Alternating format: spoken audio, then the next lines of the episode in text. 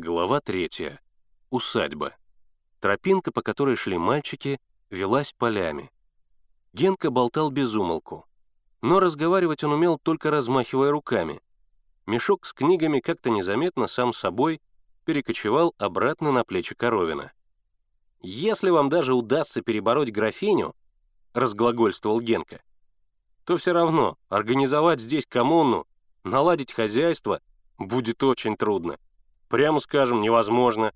В усадьбе ничего нет, только один дом. Инвентаря никакого, ни живого, ни мертвого. Ни бараны, ни сахи, ни плуга, ни телеги. И думаешь, все крестьянам досталось? Ничего подобного.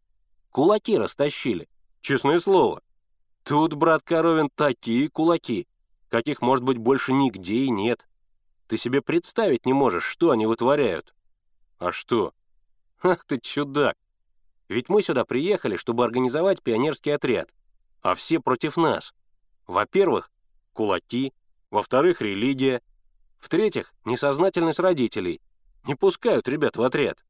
Даем спектакль, битком набито. Объявим после спектакля собрание, все разбегаются. Дело известное, глубокомысленно заметил Коровин. Вот именно, подхватил Генка. А сами ребята деревенские, Сколько у них предрассудков, только и рассуждают о леших и чертях. Поработай с ними. Трудно, значит? Нелегко, сокрушенно подтвердил Генка. Но тут же хвастливо добавил. Но мы ведь и потруднее дела делали. Раз должны организовать, значит, организуем. Вот книжечки им привезли. Он тронул рукой мешок, который за него тащил Коровин.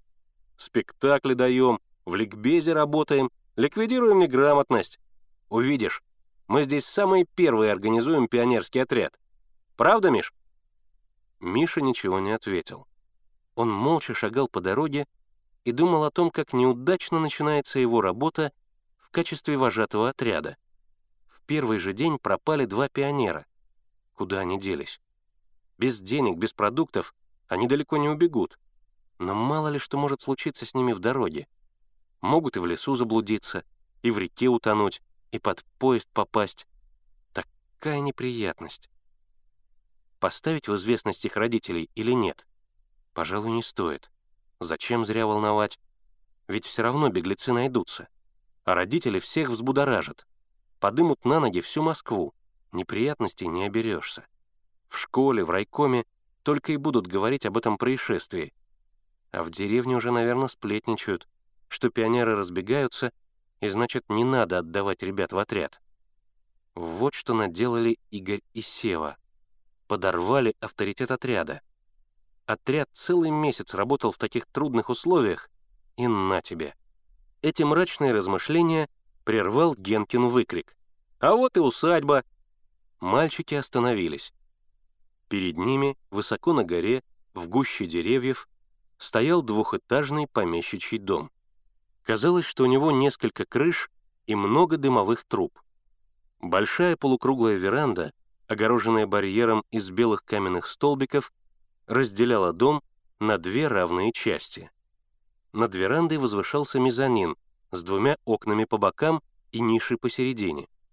К дому, пересекая сад, вела широкая аллея, вначале ровная, земляная, затем в виде отлогих каменных ступеней, постепенно образующих каменную лестницу, двумя крыльями огибающую веранду. Генка прищелкнул языком. «Красиво!» Коровин с шумом втянул воздух. «Хозяйство, вот что важно. А хозяйства там никакого нет», — заверил его Генка. Действительно, усадьба казалась заброшенной. Сад зарос, скамейки вдоль аллей были сломаны. Большая гипсовая ваза на клумбе разбита пруд затянулся ядовито-зеленой тиной. Все было мертво, безжизненно, мрачно. И только когда мальчики углубились в сад, звонкие ребячьи голоса нарушили эту угнетающую тишину. За сломанной оградой на лужайке белели палатки. Это и был лагерь. Ребята бежали навстречу мальчикам. Впереди Зина Круглова. На своих толстых коротких ногах она бегала быстрее всех.